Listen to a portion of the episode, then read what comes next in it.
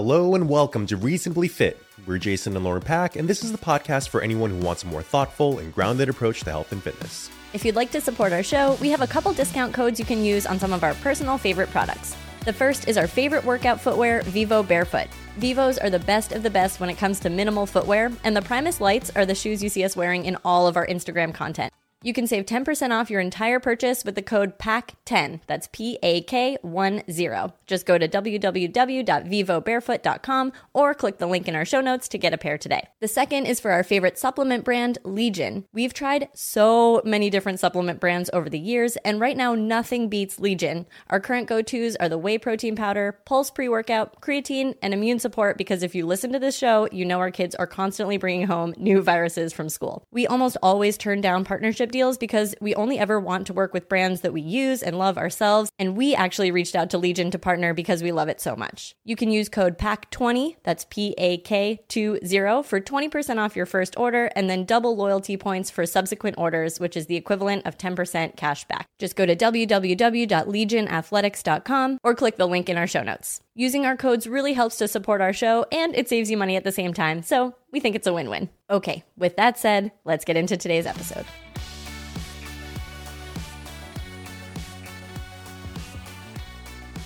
Hello, hello, hello. Welcome back to the podcast. Spring has sprung. Oh, it is beautiful outside. And I'm extremely allergic. The last probably week and a half or so, my eyes, my nose, you can hear it right now. I'm nasally right now. I got you the last Zyrtec at the grocery store this morning. I think everyone's getting affected. Yeah, so I don't think you're alone, but I was very pleased that I texted you. I was like, is Claritin okay? But I know you're a Zyrtec stan. Claritin does nothing for me. Zyrtec is okay. Well, clearly the people who shop at the grocery store felt the same way, because there was like the shelves were full of Claritin, but Zyrtec was sold out. And then there was like, you know how when you take the last one, you see the like springy thing comes all the way to the front, but there was one behind it, like down on its belly, hiding away.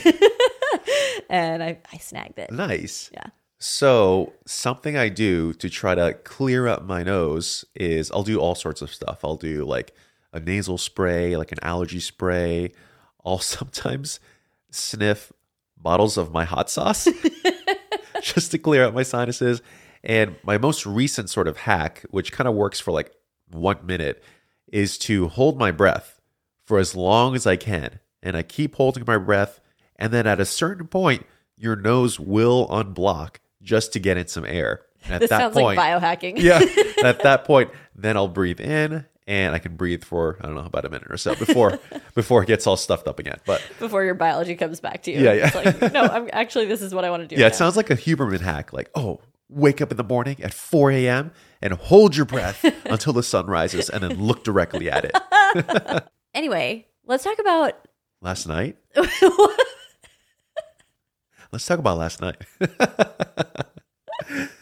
So last night, we were working out and our son came down for the umpteenth time. Yeah, he had already come down like 3 or 4 times. We thought he was definitely done. And then during our workout, so we work out in our basement, I was like, I think I heard him again. And you were like, I don't know. And then literally 2 seconds later, you were like, Kendrick! He was standing right there, like, creeping on us. He's always, like, popping out, like, the sixth sense. Like, all of a sudden, he's in the corner. You just see, like, this little boy just looking at you with round eyes. No emotion. I'm like, ah! Anyone with kids probably has the same sentiment, where when the kid comes down and they know they're supposed to be in their bed, supposed to be asleep, when you see them, they're on their best behavior. Because they know that they shouldn't be there, and like you could have them go right up to their room, and so like playing up the cuteness factor. Yeah, exactly. By 1,000. And so I actually brought him into the gym a little bit and just started like picking him up and moving around the pieces of equipment, and he was like laughing and giggling and just overall being extremely cute. And so we had him join us for the workout for a little bit. Yeah, it was so cute. We have a little plastic toy barbell set from Rogue, and he actually was like, he loves to bench press with it. That seems to be his favorite lift currently. So he is like, went right over to the bench and started doing his bench presses, and he did some squats with it on his back. I happened to be doing some cable chest presses while he was bench pressing, and he was looking over at me, assessing his own form. It was really cute. It was actually very cute. We've been doing a lot of late night workout crews lately. we have been actually been able to work out during the day, but we've been working on this project that we kind of wanted to share some inside scoop and inside knowledge on. We don't really have any platforms like Instagram or TikTok where we can kind of like talk about what we're working on, like in a more extended basis. So yeah, we wanted to just treat the podcast now as a way to clue you in on what we're working on from like a project standpoint. Yeah, it can be like Reasonably Fit listeners get the first exclusive look at upcoming projects. So yeah, so something that we've had a lot of requests for are a mobility program. Yeah. And we have one that we made in 2020 during the pandemic, and we created a at-home like follow-along mobility workout series, and that was very well received. And we wanted to make sort of an update to that and taking some of the feedback from the previous Explore product and making it even better. So it's kind of like an Explore. I mean, at this point, it's an Explore like 5.0 because we've just fully gone in and gone just to the utmost lengths to make this as good of a mobility product as we could make it to be. Exactly. So Explore has like a full body 40-minute follow along, and then an Express 10-minute, and then it has like a squat mobility breakout and an overhead mobility breakout. And those were great. Like and we've had great feedback on it. But what we wanted to do here was make it a little bit more of like a little bit more doable on a daily basis. Like it's really a lot to ask someone to do 40 minutes, and it's still kind of a lot to ask someone to do 10 minutes a day. Like it really is. But we do want people to be working on their mobility every day, like just getting these little movement snacks every day. So we wanted to make something that was more of like a daily practice, but that you could do in under 5 minutes a day. And so that's what we have been working on. It is very like involved. Like every single mobility exercise that we chose, we filmed a video where we're going over the details, speaking through it and showing you. Then we also took a picture. Then we also filmed a follow along video for like the three movements that you put together in that one day to like go over that specific day. So basically like three pieces of almost content for each and every exercise. And how many are there? Like, yeah, so we have 6 weeks every single day, and each day has three moves attached to it, around three moves attached to it. And so that is seven. What? 42 times 3 is 126. 126 movements. That's math.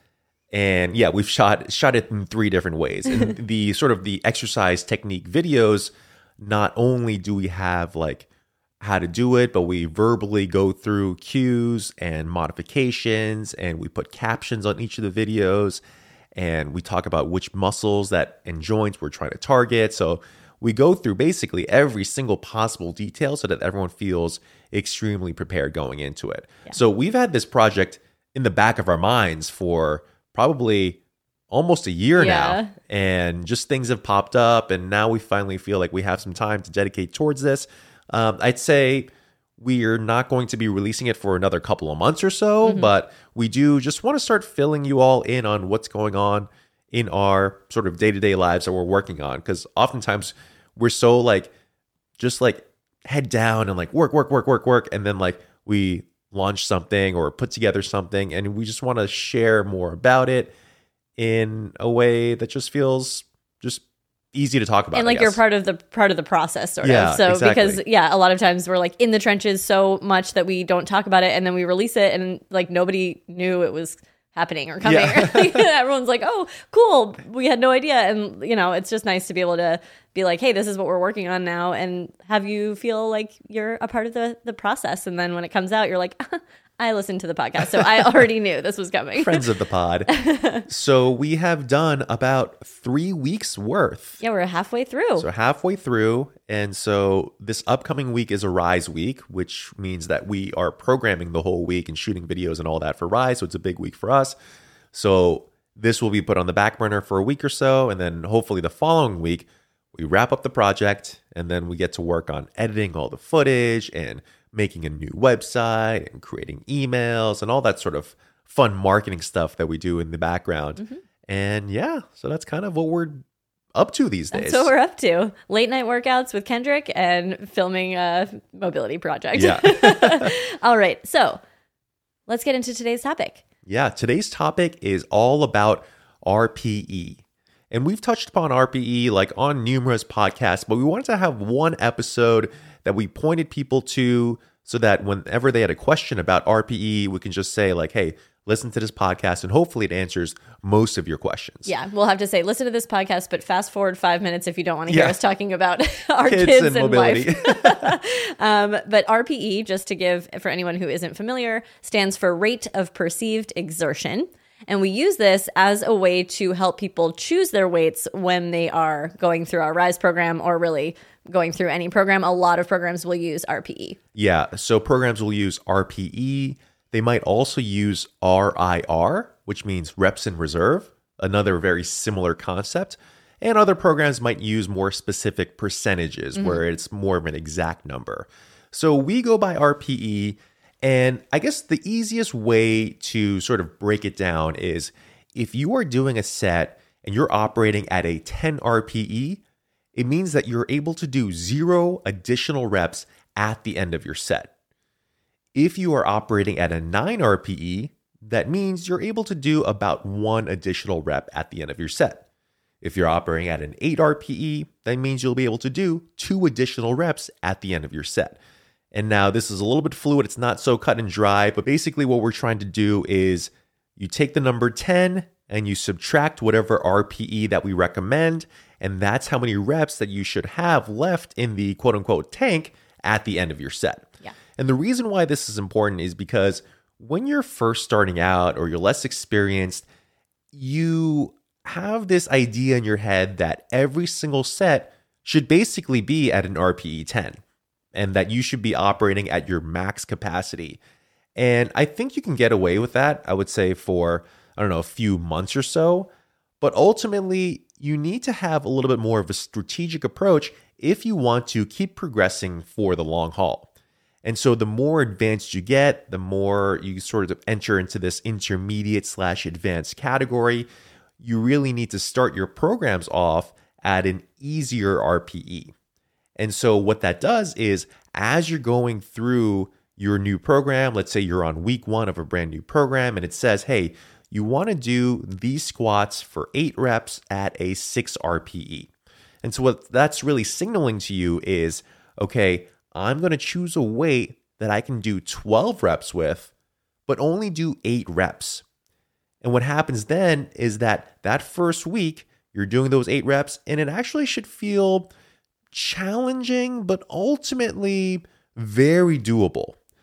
And what happens is during that first week, you're just kind of feeling things out and you're really practicing the lift, you're developing better proficiency with the lift, and you're just going through the workout at a very just confident way. And then if you're on a good program, it'll tell you to progressively overload in some manner. It might tell you to increase weight or increase reps or sets or something will increase. And that's where this RPE comes into play. Because if week 1, you start off at an RPE 10, more than likely the next week, you're not going to be able to increase weight or increase reps because you've already been working at your max capacity. And so you're going to hit your ceiling really quickly because you chose an aggressive weight to start off with. However, if you start off with a weight that feels very completely in your control by starting off at an RPE 6 or an RPE 7 or whatever the program recommends, then as the weeks go on, you're able to incrementally increase weight, increase reps, increase difficulty, and it gives your body time to actually repair itself, recover, and get stronger. And so you might end up close to an RPE 10 by the end of week 4 or week 5 of your program.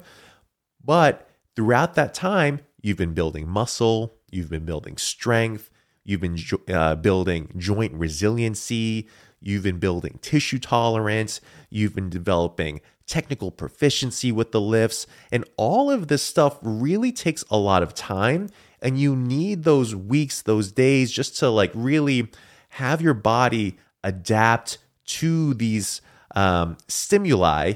And the only way to really do that is by operating at a lower RPE than your true max potential. Yeah, one thing you touched on that I was thinking about as you were talking about all of that was the technical proficiency part of it, because I think that that's something that isn't talked about enough, is the fact that if you want to get better at a skill, which lifting is a skill, like there's a lot of skill to it, there's a lot of technique, there's a lot of learning that happens along with muscle building and along with getting stronger. You're like also just learning how to move your body in these different ways. You can't do that. You can't learn when you're operating at a 10 out of 10. You're just surviving it. And so there is not really a chance for you to say, to assess like, how is my form right now? And am I doing this correctly? Because you're just like, don't get crushed by this weight. Don't get crushed by this weight. Don't get crushed by this weight. So that is a massive reason why I think that starting, especially when you're on week one of a new program, starting at a 6 or a 7 RPE is going to give you so much more potential for growth, not in just building muscle, but in just understanding the movements that you're doing. Yeah. And speaking of 6 and 7, like, the sweet spot for where the bulk of your volume should come from is around the 6 to 8 rep range, 6 to 8 RPE range. Or if you're talking about percentages, somewhere in the 60 to 85% range is where you want to get the bulk of your volume from. And that's kind of like, I've heard powerlifters refer to this sort of zone as like the meat and potatoes. Like this is where you should really have the majority of your lifts and your volume coming from, whereas most people think that your strength happens in that sort of 90 to 100% range. And we've gone through phases of that as well, where we're operating at that 90 to 100% range, and like for like 4 weeks, we feel awesome. Weights are really increasing because we're usually at lower rep ranges, but at a certain point, we just completely hit our plateau, and then we sort of like fizzle out, or we hit a plateau, or we get little aches and pains and stuff like that. And so it's important to look at the entire spectrum of RPE from 1 to 10, or the complete spectrum of percentages from 1% to 100%, and treat it as a bell curve. And that part where it's the highest, like that's where you want to spend most of your time in, and you want to spend limited time in the either end of the extremes. And so that's the reason why we tend to max out very infrequently. We do it every once in a while because those sort of extreme ranges are important to explore, but we don't do it all the time, because if we did, then again, we'd sort of like fizzle out. It would be just too much intensity on our bodies. So the sweet spot where you really have the ability to build muscle, build strength, build technical proficiency, not beat up your joints as much, is in that 6 to 8 rep range. And that's why we almost always start our programs in that 6 to 8 rep range, RPE range initially in week one. Yes. Now, one of the cons, and it's not even really a con of RPE training, is it's really difficult to understand where you are at in terms of RPE, especially if you've never used it before. And, you know, we put up this sort of graph in our Facebook group of what it means when you're an 8 RPE and you have 2 additional reps left in the tank. And like, we have that all laid out, but it's really difficult to put it into practice if you've never used it before. It's like you're done at the end of set and you're like, I don't know, like maybe I had 4 reps, maybe I had 6. I'm not exactly sure. And it's only through repetition and practice and going to failure at times where you start to truly figure out like where you are at in terms of that RPE scale. And so if you are someone who is starting on Rise, or who is just starting a strength training program and they have RPE or RIR, I think the biggest thing that we want to get across is it doesn't have to be exact. And that's kind of the beauty of it, because if you're following a sound strength training regimen, it's going to start you at a sub-maximal load, and it's going to progressively overload you over time. And so as long as you start at a relatively conservative number, like you're going to eventually get to those RPE 9s and 10s. And just over time, you're going to be able to figure things out. And you don't have to worry about that the first couple weeks are going to be a waste of time because you haven't figured out your exact RPE and you're working at 2 sub-maximal of a level.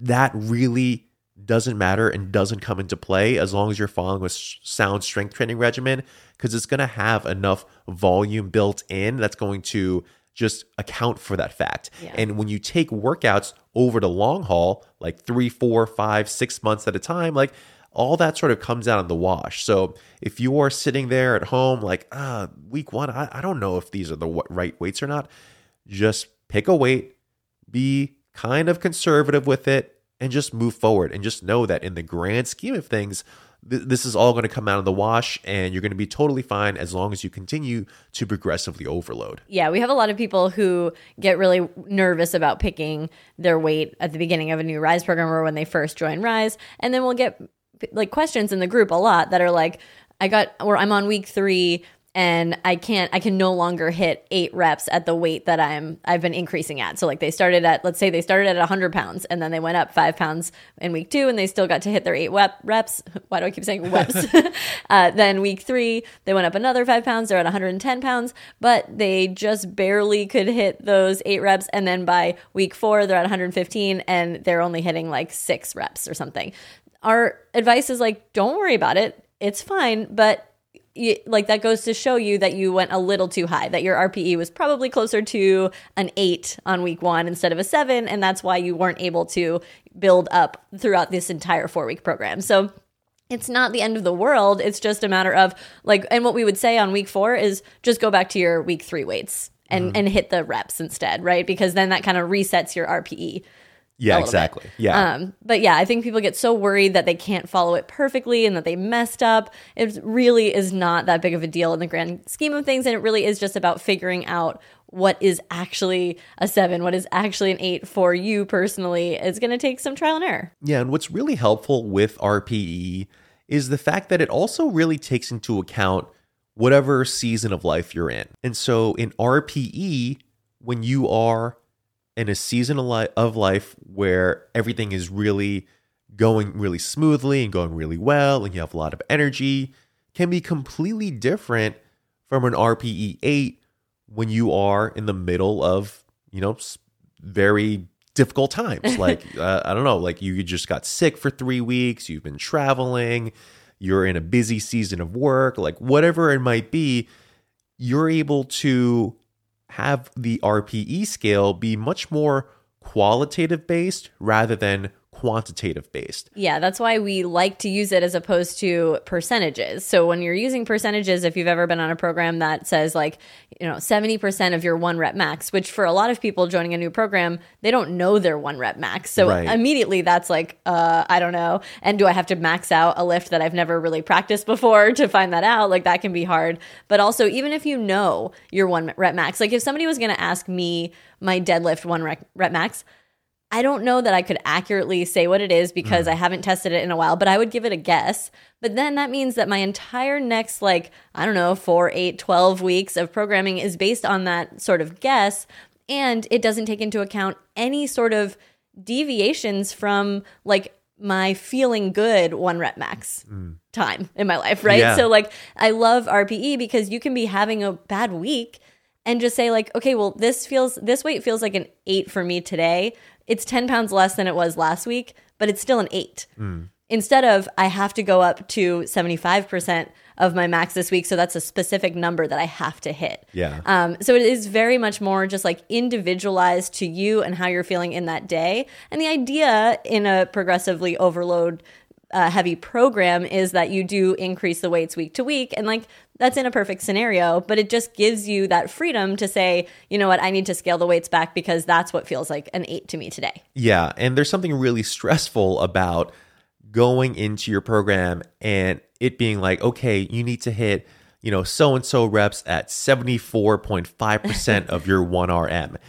And if you don't hit it, you feel like you've completely failed the program and that you're just totally just losing results, because when the percentages are so exact, it very much feels that you're doing something wrong if you're not able to hit the amount of reps and for the amount of sets. And it throws you for a total mental loop. I just remember so many programs that I would just be I need to switch. I need to basically ditch this program and switch to something completely different because I've basically failed it at this point. I can't keep going up in this percentages, and I'm just going to move on to something new. And that makes it so that you don't actually see as good of progress as you could if you just scaled it back or just had a little bit more flexibility in the weights that you were choosing, but kept going with the program, because the program itself is there for consistency. It's there for repetition and repeating certain exercises.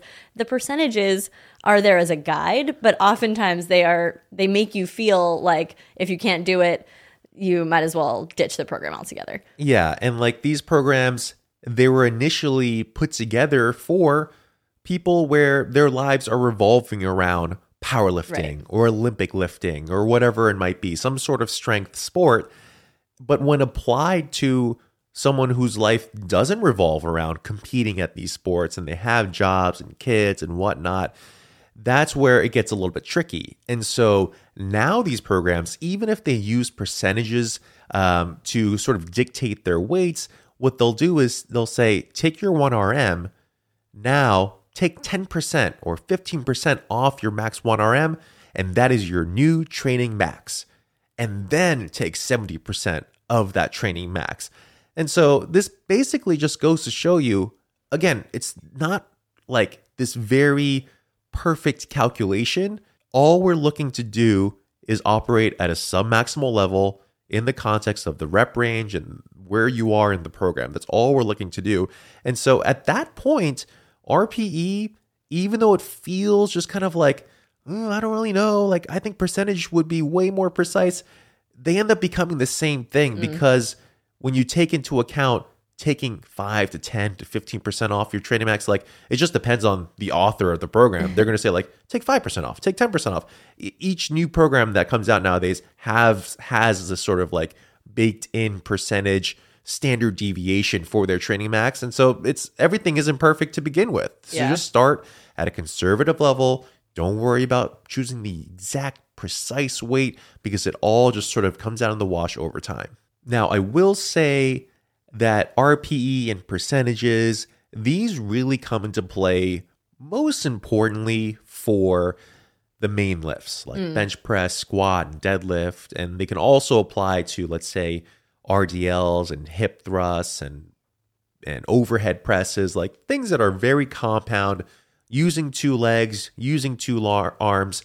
And yeah, it's just a very progressive overload friendly type of lift. And it matters like a little bit less in terms of isolation-based exercises like bicep curls or tricep extensions or lateral raises. And often for those exercises, we're often operating at RPE 8, 9, 10. We're just pushing it a little bit further, and we actually want you to get closer to almost complete fatigue for a lot of these lifts, just because it does have a better... It lends itself better to hypertrophy when you push yourself that hard on these more like single joint type of exercises. So, you know, I would say take RPE and percentages and reps in reserve like pretty seriously for the main lifts. But for the other lifts, I would say it's a little bit less important. It's more just like, are you working hard? Just challenge yourself, work hard, get close to failure by the end of the program, and good things will happen. Yeah, I mean, if you've done... a set of bicep curls to failure and you've done a set of heavy back squats to failure, you know that's not the same thing. Yeah. Really, you can do a set of bicep curls to failure, put them down, rest a minute, and do it again. Yeah. You can't do that. If you go to failure on a back squat, you're done for the day, not the week. It's brutal. It's brutal. And so it's just completely different. It's a completely different way that your system is taxed, basically, when you're doing a compound lift like a squat or a deadlift versus when you're doing a single joint exercise where you can push that one little muscle to failure and then the rest of your body's like, I'm good, we're fine, we can move on, we can do another set or we can do other exercises. So that is less, like you were saying, like it's less important to be like, ooh, I don't want to push too hard. Like you actually can push hard on that because you can recover so much more easily from that. Yeah, definitely. And then of course for body weight or HIIT or like a group exercise class, like you can operate, you know, close to a 10, and that'll be totally fine because oftentimes it's really lightweight or body weight. Yeah. Now, I will say the fear that we have for, I would say, most people is that they will pick too high of an RPE because a lot of people are used to pushing really hard, especially if they come from like a group class background or just like a high rep, high volume bodybuilding type of background. We fear that they're going to choose too high of an RPE for some of the main lifts.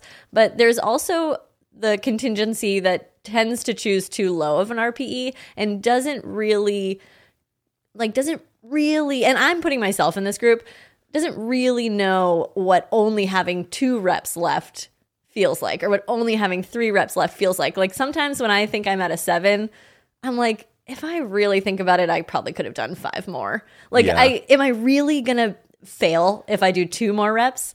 Or could I actually do 3, 4, 5? Like, it is still hard. An RPE 7 and 8 is still really hard. And you're still going to feel close to, you're going to feel really tired at the end of that set. And sometimes I think it can be easy to be like, ooh, I don't want to go too high. And so you can underestimate your RPE as well. So that's something that you kind of have to know who you are and which camp you fall into. Like, am I somebody who tends to always be pushing too hard? Or am I someone who's like, enjoys feeling fresh after a set? You know, this is a very just interesting dichotomy, because I feel like the general recommendation we give for people who are more beginner or less experienced, or just haven't even been on a strength training program like that's been scheduled out for a long period of time, typically goes too high of an RPE initially, right? And so we're always telling them like, hey, you need to be conservative week 1, because then otherwise you'll plateau in the next couple weeks, and et cetera, et cetera. But then there comes a point where now this person has been on a progressively overloaded strength training program for, 6+ months or a year plus. And now they're entering into this sort of like intermediate category where they're actually getting pretty experienced. They'll slowly get to a point where they get into a different sort of comfort zone, like you mentioned, of now they're challenging themselves, but they actually have built up so much fitness that they have way more in the tank than they even realize, because they've been operating at this sort of 6 to 8 rep range, and so they've developed RPE range. Oh my god, 6 to 8 RPE range, and they've developed this incredible foundation. And the bigger the base, the bigger foundation, the higher the peak is. And they just in their heads mentally have a lower peak than they actually truly do. Right. And so when you get to this sort of intermediate stage, that's when you need to start to reevaluate and realize that if each start of a new program, you undersell yourself and you kind of sandbag it, for lack of a better word, then you will start to diminish your results a little bit, because you're not pushing the envelope that like higher, I guess. Yeah, exactly. These tend to be the people that are very, very focused on form. They don't want any deviations in their form, and they want their sets all to be looking picture perfect for good video. But at this point, it is okay. You're working hard. You're pushing hard. Not every rep is going to be this picture perfect rep and like totally in your control. Like sometimes you need to get into that territory of like, okay, I'm coming down. I don't know if I'm going to come back up. And then you just push yourself really hard to actually get that rep up for a bench press or a squat or whatever it might be. Yeah. Obviously, practice safe sets with with a lifting partner or spotting arms and stuff like that. But Is that like a phrase? That is a phrase, yeah. I've never heard it. It really got me. All right, so that's basically it. One other example that I tend to give just to have even more sort of clarity about this is I always relate it back to running, which is really funny because I'm not a runner and I don't run. But let's take a marathoner. And they are training for a marathon. They're trying to run 26.2 miles, at the end of, let's say, 12 or 16 weeks. Operating at a RPE 10, like you do in the weight room, would be like telling this marathon person who's just trying to build up in a strategic way to a marathon mileage, that's basically telling them every single time you go out to go on a run as fast as you can, for as long as you can, for as hard as you can. And basically, you're telling them to do that every single week. And for the majority of you, you're going to understand that that person is going to run into a plateau. They'll get burnt out. They'll get all sorts of injuries like stress fractures or muscle pulls and muscle aches. They're just not going to be fully recovered. And so you want to think about that in the exact same way as you do for your weight training. Try not to operate in an RPE 10. It's not like running 3 miles, but it is very stressful on your body to operate at an RPE 10. And so what marathon runners do, long distance runners do, is they're slowly increasing their total volume of mileage over time. And they're doing so strategically. Like some days they'll have shorter runs where they go a little bit faster. Sometimes they'll have moderate runs where they're running sort of at a medium pace. Sometimes they'll have longer runs where they'll go at a slower pace for much longer distances. And they're just accruing miles on their body over time. And over time, their joints start to get stronger. Their tissues start to become more tolerant of the load that they're putting into their body. Their muscles get stronger. And of course, they're getting better and better conditioned and aerobically just better conditioned. And it just takes time to do that. And so it's the exact same way with weight training as well. We're just trying to get a lot of volume in that sort of 60 to 80 to 85% range, getting a lot of volume and reps there, building a strong foundation, building a strong base so that then we can keep improving that peak higher and higher and higher. And again, the only way to do that is by giving your body the time it needs to recover in between workouts and in between days. And you can only do that with submaximal loads. And so that's the crux of RPE. Make sure you operate at a submaximal load RPE so that over time you can progressively overload and your body can slowly adapt to those stimuli over time. Boom. All right. I think that pretty much wraps it up. I think that covers the ultimate guide to RPE, to understanding RPE. There was a lot of RPE talk, yeah. It was. But clearly you've been answering this question a lot because you were just ready to go. No planning for today. You just went right into it and you knew exactly what you wanted to say. So that was a lot of fun. I do want to say thank you so much to everybody who took me seriously last week when I was like, reviews really do matter. It's not a throwaway thing. We actually really read them. So I'm going to read a couple that we just got because look, 1, 2, 3. We got 4 from me doing my mom guilt. We got one from, oh, well, this is confusing.